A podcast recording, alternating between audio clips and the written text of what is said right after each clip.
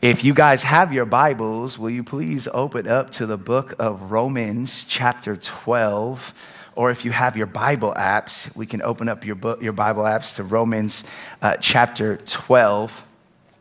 And we are going to read really just a few verses this morning.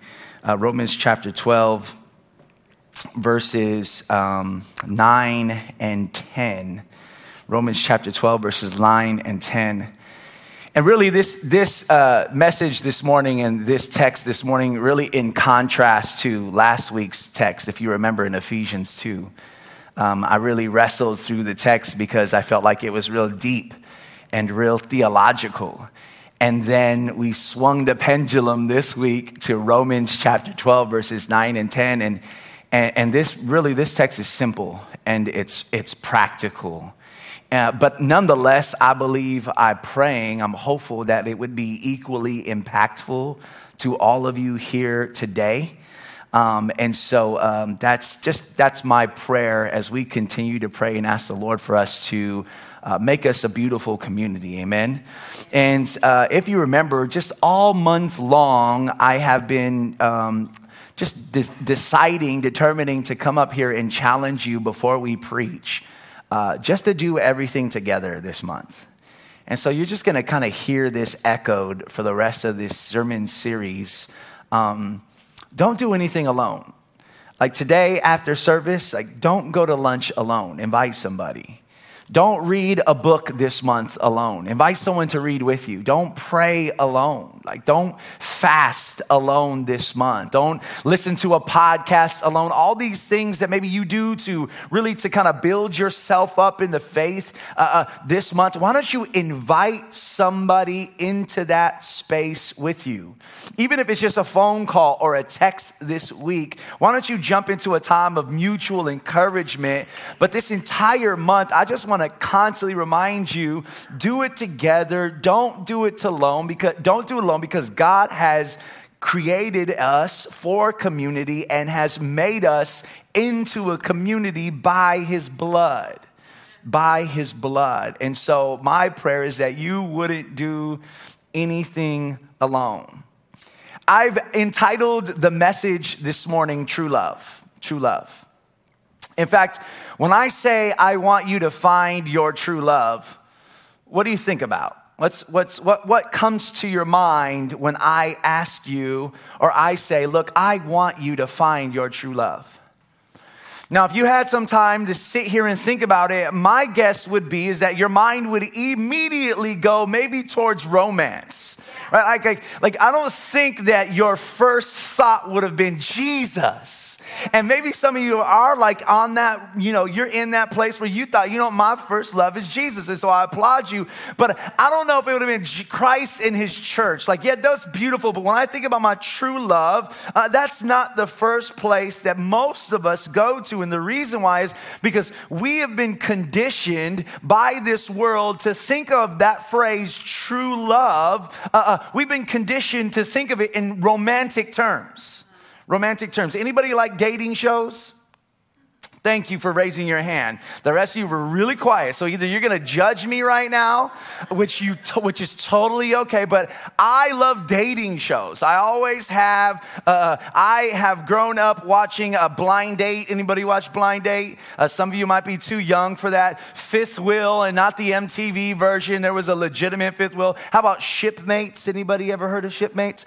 Yeah, Coffee Twenty. You probably didn't have that. Uh, uh, uh I even like watching Cheaters right? Don't judge me, don't judge me. There's just something about seeing things explode, right? Uh, uh, but nonetheless, you know, and it's funny is, you know, I thought that the Lord had delivered me from this, right? Like this was as I grew older, you continue, you know, there was Elimidate, there was I Love New York. Do you remember that? There was Flavor of Love. Some of y'all record The Bachelor. I know you.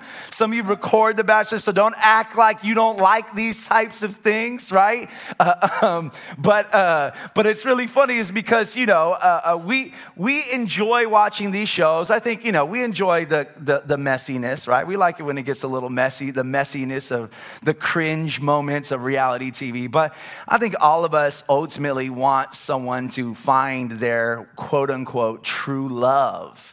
Um, and so it makes for good TV, it makes for good romance novels, it makes for a good movie. But again, I am entitling this message True Love, but it's not the true love that you're thinking. And so um, if you have your Bibles, we are going to read Romans chapter 12 and really just two verses, but I would love with, for you to follow along. Verse 9 through 10. Amen. Are you ready? Romans chapter 12, verse 9 through 10. And the scripture reads like this Let love be genuine. Let love be genuine. Abhor what is evil, hold fast to what is good, love one another with brotherly affection outdo one another in showing honor. I'm going to say that again. Let love be genuine. Abhor what is evil. Hold fast to what is good. Love one another with brotherly affection. Outdo one another in showing honor. Amen. I want you to know that the defining characteristic, right? The chief characteristic of the church is love. Paul said, the aim of our charge, the, goal of our commandment is, ready? Love that issues from a pure heart. Peter said, above all else. In other words, like there were a lot of things here, but above all those things, he says, keep loving one another earnestly, since love covers a multitude of sins. Jesus said, A new commandment I give to you that you would love one another. Just as I have loved you, wow, you also love one another. Then he says, by this, all people will know that you are my disciples, that you love one another. When Paul wrote to the church in Corinth, that was struggling with sin and division and infighting. He told them, Love is patient, love is kind, love does not envy nor boast, love is not arrogant or rude. It does not insist on its own way. Love is not irritable or resentful. It does not rejoice at wrongdoing, but rejoices with the truth. Love bears all things, believes all things, hopes all things, endures all things. Love never ends. And then he, at the end of this commentary on love, he puts it all together by saying this Now, faith, hope, and love abide, these three. But the greatest of these is love. Is love. I want you to know, church, love is the goal. Love is the greatest commandment. Love covers a multitude of sins. And are you ready for this? And according to Jesus, love authenticates the church love authenticates the church. Now, I brought something with me today, courteous of my dad. Round of applause for my amazing Papa Phil. Do we have any collectors in the building? Uh, maybe you collect comic books. Maybe you collect uh, uh, cards. Maybe you collect memorabilia. Any at all in the building? Just by a show of hands. All right, man, this church, thank you. There's three. We need a lot of help. Nobody watches date shows, nobody collects anything. We really need help. Okay, so to all three of you that collect, you're gonna know what I'm about to talk about. To the rest of you that don't, I'm gonna do my best just to explain the world of collectibles. So, what I have with me, so growing up, my dad and I used to collect baseball cards. Anybody collect baseball cards? In fact, yes, one. In fact, I Googled the most expensive baseball card. Now, uh, what came up on Google, the most expensive baseball card ever was a 1911 American Tobacco Co. Uh, card of a baseball player by the name of Honus Wagner. Anybody ever heard of good old Honus? I have not, and I'm a sports fan. But can I tell you how much this good old baseball card is worth? $6.6 million for a piece of paper with a guy named Honus on it. Now, in the world of collectibles, are you ready? Authentication is the key to determine value. You see, when I was a kid, my father and I, we collected baseball cards. Baseball cards like Topps, Donruss, Upper Deck, Fleer. Some of you who know baseball cards, which was not many of you at all, uh, uh, uh know what I'm talking about. And, and, but but one day I remember receiving in the mail this unique kind of red this wasn't quite the baseball card box that I was used to receiving. And I remember we got this in the mail and it came with all of this little fancy, it almost looked like an overnight case. And, and what was really cool is that as you kind of open up the case, right? You guys with me? You see it? I got my big old iPad in the way. But as you opened up the case, right, it kind of it's kind of like magic, right? You open it up and it just like a, like the red carpet comes out, right? Just red carpet comes out, right? And and what was really fascinating about this case was inside of this set, like each individual card, are you see it? Came with like this hard, it's almost like an OtterBox for, for baseball cards, right? This like hard protective shell. Like I could probably, my dad's like, don't do it. I could probably throw it at you, knock you out, and the card would be okay the card would be perfectly fine, right? And, and as, a, as a young kid collecting baseball cards, we had plastic sleeves, but this was another level of plastic protection. Let me tell you, in fact, I'm not even sure what this is. All I know is that this could hurt somebody really bad. And, and, and in, this, in this kind of beautiful case, right, uh, uh, came a set of 1967 Startliner decal cards, which included players like Mickey Mickey Mantle and Willie Mays and Roberto Clemente, like, and many more. Yeah, we have a couple Puerto Ricans in the house, I hear you.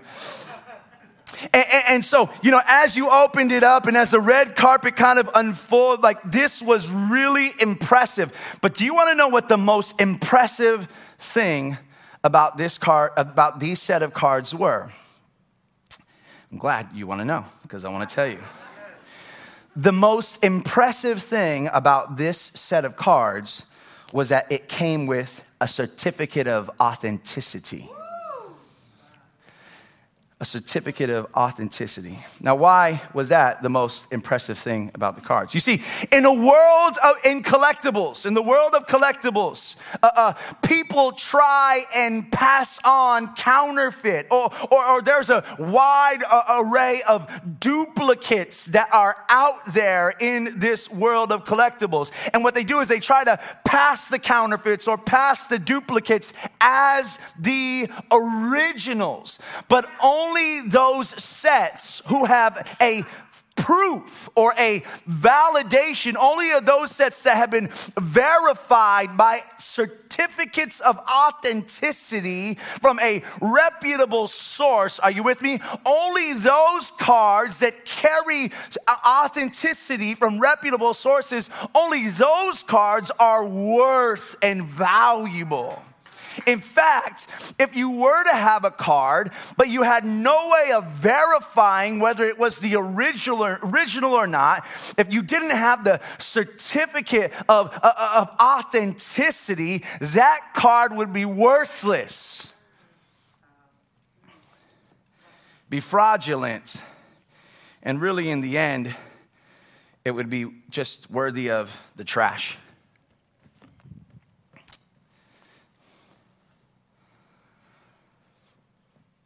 And in the same way, I think the same could be said about Christians and the church of Jesus Christ. Are you with me? You see, we, we may claim with our mouths. We got a lot of big mouth Christians. We can claim with our mouths that we are truly belonging to Jesus. We can claim to belong to Jesus, but if we are not committed to not only saying love, but demonstrating love to one another, then we are nothing more than frauds, fakes, and those that lack the authenticity, the certificate of authenticity of God. And, and when Paul says love one another, he's talking about one another means to love those who are other believers in Christ, to love the church as Christ loves the church. Are you with me?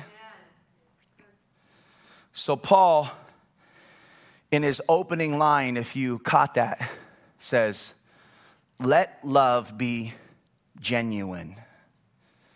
In other words, let your love be true. Let your love be without hypocrisy. Let your love be sincere. Let your love demonstrate true love. Amen? Can I say one thing before we get into the message? Uh, this is not an excuse to say, well, since Paul doesn't want me to be a hypocrite, then I might as well just be rude. Right? I hear this all the time, especially in a particular generation. It's like, well, I'm just being real as if like it's noble. Like, okay, well, I don't love this person, so I might as well be real because Paul says don't be a hypocrite. And so I might as well just let everyone know in a very rude and loud way that I don't want nothing to do with you. Paul is not saying, hey, if you can't love genuinely, well then be, then go ahead and hate on everybody in, in, for, in the sake of, just for the sake of being real, right? Paul's not saying that. He's saying love genuinely. So you both got a problem. To the person who loves but is hypocritical, you don't know Jesus. And to the person who doesn't love and so might as well, hey, you don't know Jesus either. And so this is a call for the church to love genuinely. Amen? So I want to do two things today for the rest of our time together. I want to define true love. What is true love? and then I want to describe true love. In other words, I, I just want to define what it is, and then I want to try and tell you what it looks like in the context of a local church. Amen? So, what is true love? And then, what does that love look like expressed in the context of a local body of believers? Amen? All right, let's pray. Lord, I pray that you would speak to all of us in this room. I pray that your will would be done in this place. And I pray even this month as we pray that you would beautify the church, that you would beautify, inspire church. And as we remember that we have been bonded by the blood of Jesus, allow that understanding, the revelation of that cross, then overwhelm us with love, not just for you, but for one another. And so I pray today that we would all walk out of this room loving genuinely, that we would all walk out of this room knowing what it means to find true love. And I ask these things in Christ's name we pray. Amen. Amen. So I would like to define true love. What, what, what is true love? Now, if you've been around church for a long time, you may have heard this before. If you, if you haven't been around church, well, this might be new to you.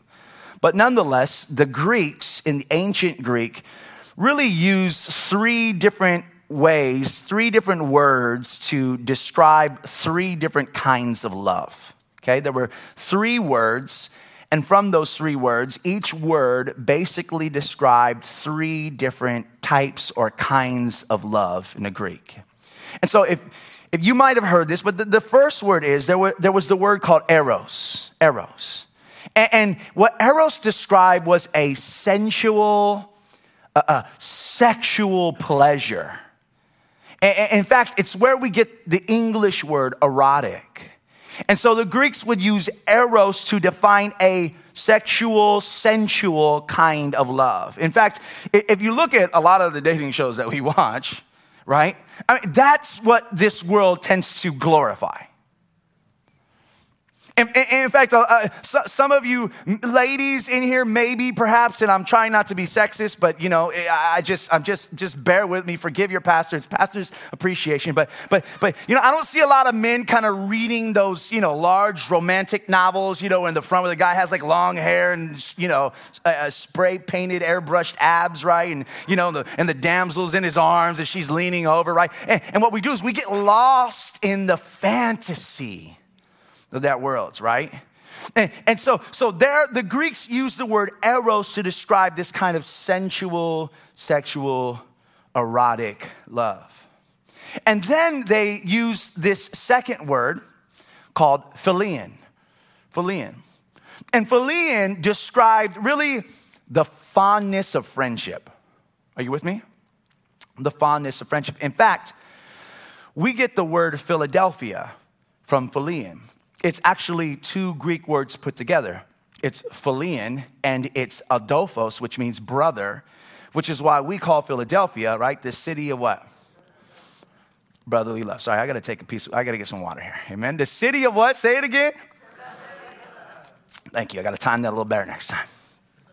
And so, phileo really means this connection or affection, this fondness of friendship. And so when we take that and combine that with Adelphos, we get Philadelphia. And so this kind of affection of friendship goes even deeper when we look at it in terms of our brother or our sister. Amen.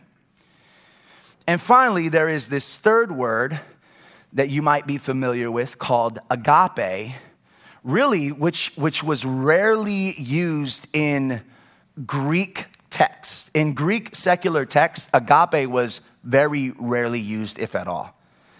But in the New Testament, we see agape being used frequently to describe the unconditional, self sacrificial love of God toward us. And, what we see in the New Testament is the revelation that God, are you ready? In Christ Jesus, didn't just say he loved us, but he demonstrated agape by determining to lay down his life for those who hated him. In fact, this is what Paul will tell us in Romans 5, 7, and 8. For one will scarcely die for a righteous person, though perhaps for a good person, one would dare even to die, but God shows his agape for us in that while we were still sinners, Christ died for us. And so, agape, compared to the other two, eros and phileo, is a divine love. In fact, eros and phileo, if you think about it, can all be achieved in the flesh.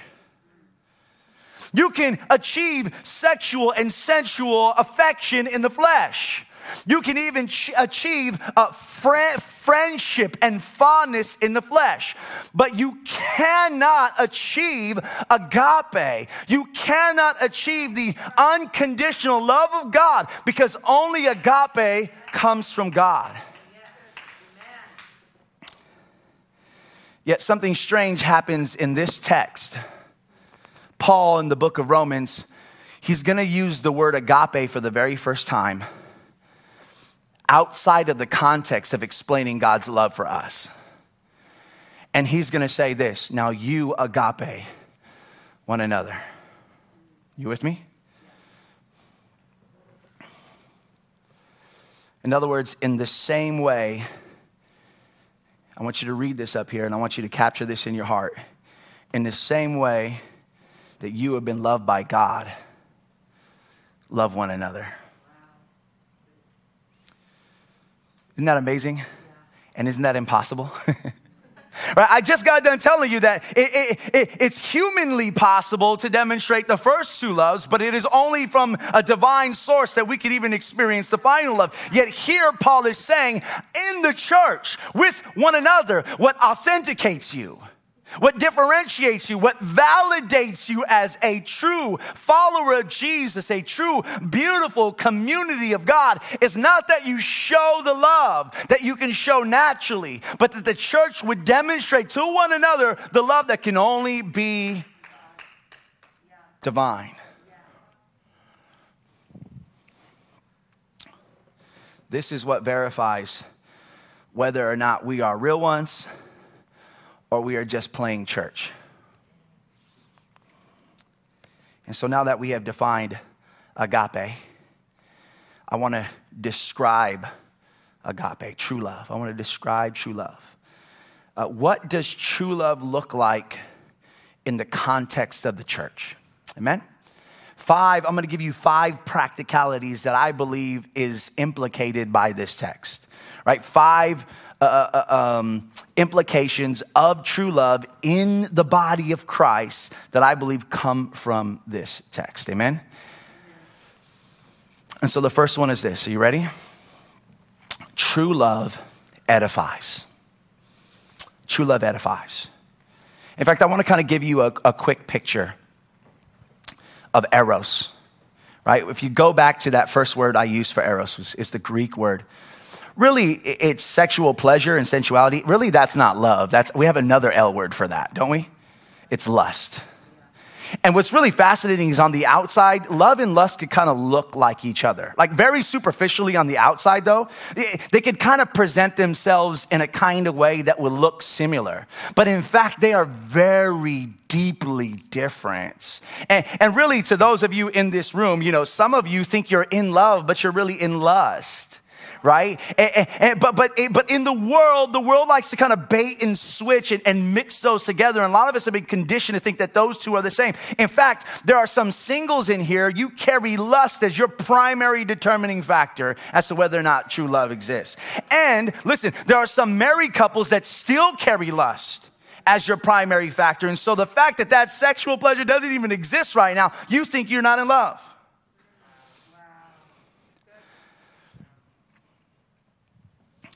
Amen? But can I just say this? What the difference between lust and love, and this is a nugget, it's not even in the notes, but I'll just give it to you. I, lust perverts, right? It perverts. It, it lust perverts the person, it objectifies them, it sexualizes them. And in doing that, it, it, it, it tears them down. You see that? And in objectifying, you, you, you use lust to pervert the purpose of that person so that you can gratify your flesh. And so people in lust are just using one another to get what they want. You with me? Love edifies. Whereas lust will kind of tear down, love will build. Love will build. He'll build up. Love builds up. Where, where, lust, where lust will pervert the purpose, lo, lo, love will look at the purpose and elevate it in that individual's life. Where, where lust will pervert and tear down the individual to feel better about itself. Love will, will build up the purpose of the individual, even if it costs self. Hmm. What does it mean when I say true love edifies? To edify is to build one another up. Do you know that? That's what it means. To edify means to stir one another up. It means to root one another on as we journey toward Christ likeness together. And so, my question for the church do you love one another? Are we edifying one another? Do you, my question for you today is do you have someone who edifies you and do you have somebody that you edify? Who are you edifying and who is edifying you? If the answer is no, it's going to be a very weak, anemic Christianity that you'll one day walk away from.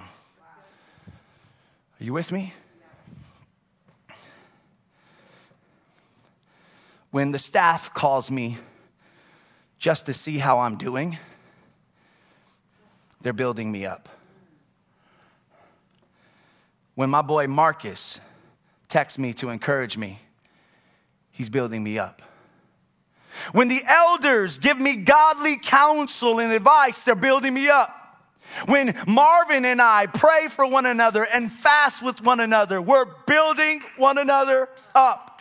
When we're marked present for Sunday worship, we're building one another up. When we decide to get lunch together after service to talk about the word, we're building one another up. When we're marked present together for small groups, we're building one another up. This past Wednesday, yes, this Wednesday that just passed, 12 of Inspire leaders gathered together. Did you know that? We gathered in a room together. And here's what we did we covered the room with over 200 names.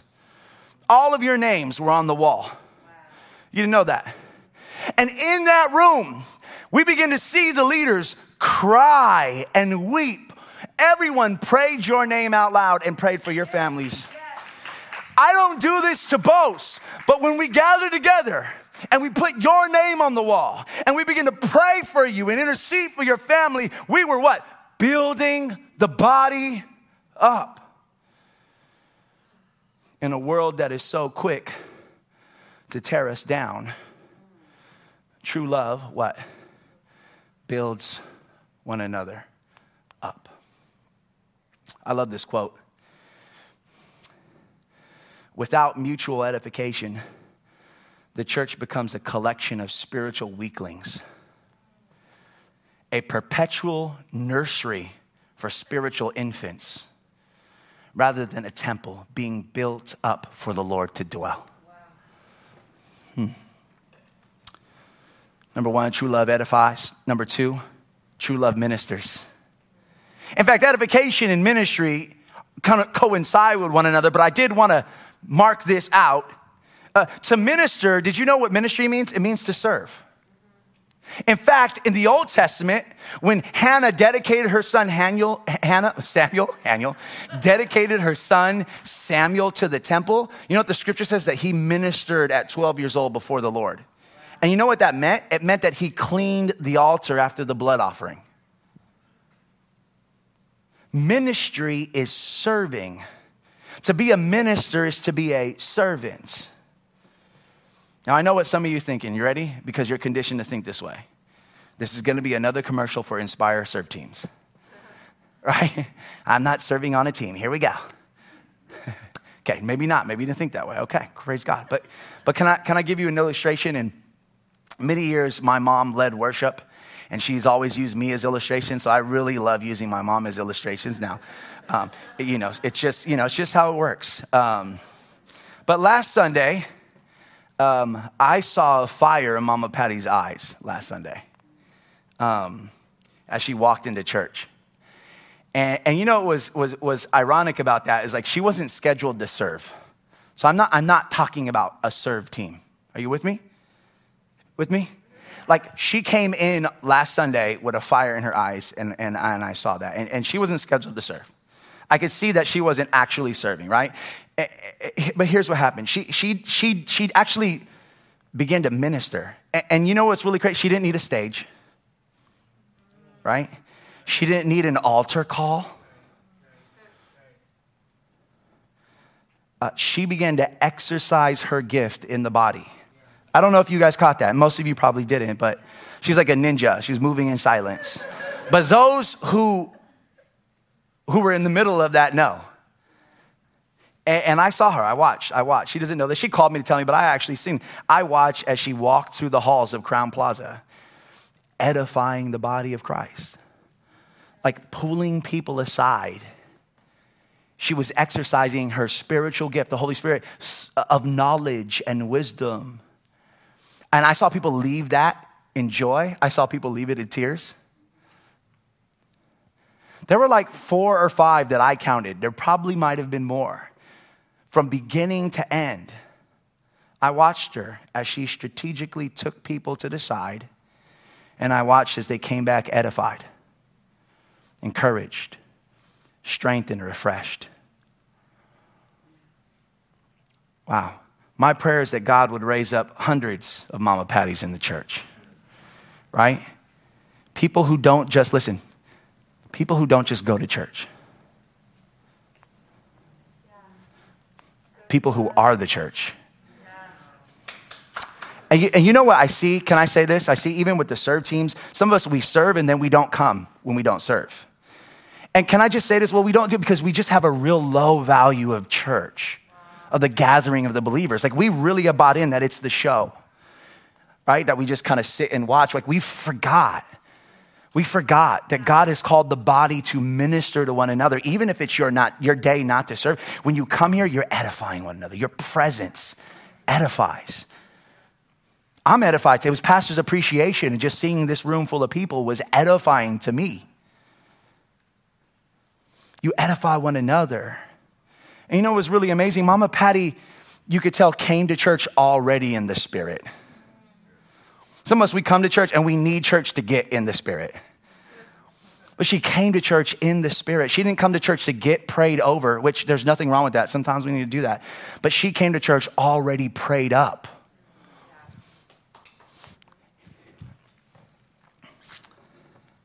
I, I, I put such a value on church attendance, I really do. I think it's biblical. Scripture says, don't make a habit of not being with the brothers, right? Don't make a habit in Hebrews, being absent from the gathering. We talked about the gathering a couple of weeks ago. I try not to be legalistic. I was born and raised, though. Obviously, you know, my mom and dad, we've been going to two services. They're at every service. Like, I'm not expecting you to do that. But I just want to say this like, somebody has a revelation of what it means, not just to go to church, but to be the church. Are you with me?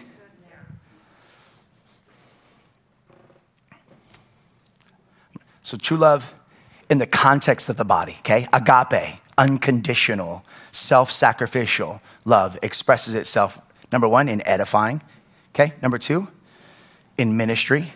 Number three, the scripture says, in outdoing one another in honor, right? Which is really crazy because when I hear the word outdo, I think of competition. right? And, and, when I think competition, I always think like I'm trying to prove that I'm better than you. But, but really, if I try to outdo you in honor, I'm trying to prove that you're better than me, right? Like I'm deferring myself, I'm stepping aside, I'm preferencing you over me. And so, if we are going to compete in the church, if we must compete in the body of Christ, let us not compete in the flesh where divisions happen, but let us outdo one another in joy, in love, as we edify and honor one another and prefer the other over ourselves. Are you with me? In the world, we honor someone because of position, popularity, title, right? I mean, if Steph Curry came in today and him and Ayesha sat down, they put their kids in kids' ministry, sat down here, we would all just be besides ourselves, out of our minds. We would give him ungodly honor, otherworldly honor. Hey, Mr. Curry, do you want to sit in the front? Do you want to be bothered? Do you, I mean, it would break out all the stuff. But if somebody comes in that nobody knows, it's just human nature. I mean, it's not, we just, we just disregard. We don't have to be, we're not, we're not even being angry on purpose, but we just attribute value in the world to people of high esteem. But in the church, are you ready? Here's what Paul said We honor one another, not because of our position, our title, our power, our reputation, but we honor one another because of Jesus. I mean, I mean, and, and I know you clap, but the reality is right. In Christ, we all have been dignified by his blood. In Christ, we all have been glorified by his blood. In Christ, we all have been seated in heavenly places. In other words, in Jesus, you have already been elevated to the highest place of honor. And so, listen, here it is. If I am already in the highest place of honor, why would I not want to give honor to someone else? You only want honor out of insecurity, but you give it away when you are secure in Christ Jesus. And in Christ, though our sins deserve eternal shame, his death has brought us eternal honor. Therefore, if Christ has honored me, how could I not give that away? I got to go quickly. Number, number four. True love is moral. Like, where are you getting these from? The scripture. True love is more. So, so, so he says, love genuinely, love, love without hypocrisy, agape. What does that look like? And he, he says, he says, abhor what is evil and hold fast to what is good. Do you see that? You know what Paul is telling us? And this is so relevant. I thought about Pastor Roger and Gerald, and th- this part is kind of philosophical, so I'm gonna go really slow here, but I really hope that you would capture this. I want you to try to follow me here. Number one, Paul is saying that love has a morality. And that, in fact, when morality is absent, so is agape. Can I explain that? There's a dangerous narrative in our society today that says, if you don't agree with me, you don't love me. Am I, am I the only one that's experiencing that? If you don't agree with me, you don't love me. In fact, the dangerous narrative continues to reason. The very idea that God would even have an objective moral standard is offensive. In fact, if you were to adopt a moral standard, if you were to say that God has a moral standard, they would deem that as hate. Hate. Do you see this? Here's what's dangerous. So, what God defines as true love, the world is now calling hate. Are you with me? Are you with me there? Paul, Paul says if it's agape, it must abhor what is evil and love what is good. This is really important. I, I want you guys to get this.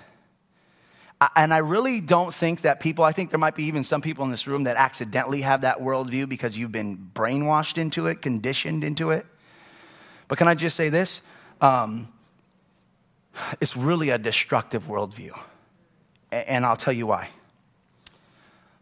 Follow me. A world that denies objective moral truth is a world that denies the existence of sin. Are you with me? So to call me a sinner is to say that you hate me. And so a world says, let's erase morality or let's make it subjective. In other words, it's whatever you want it to be. So there's no real morality, it's just everyone makes up their own. Are you with me?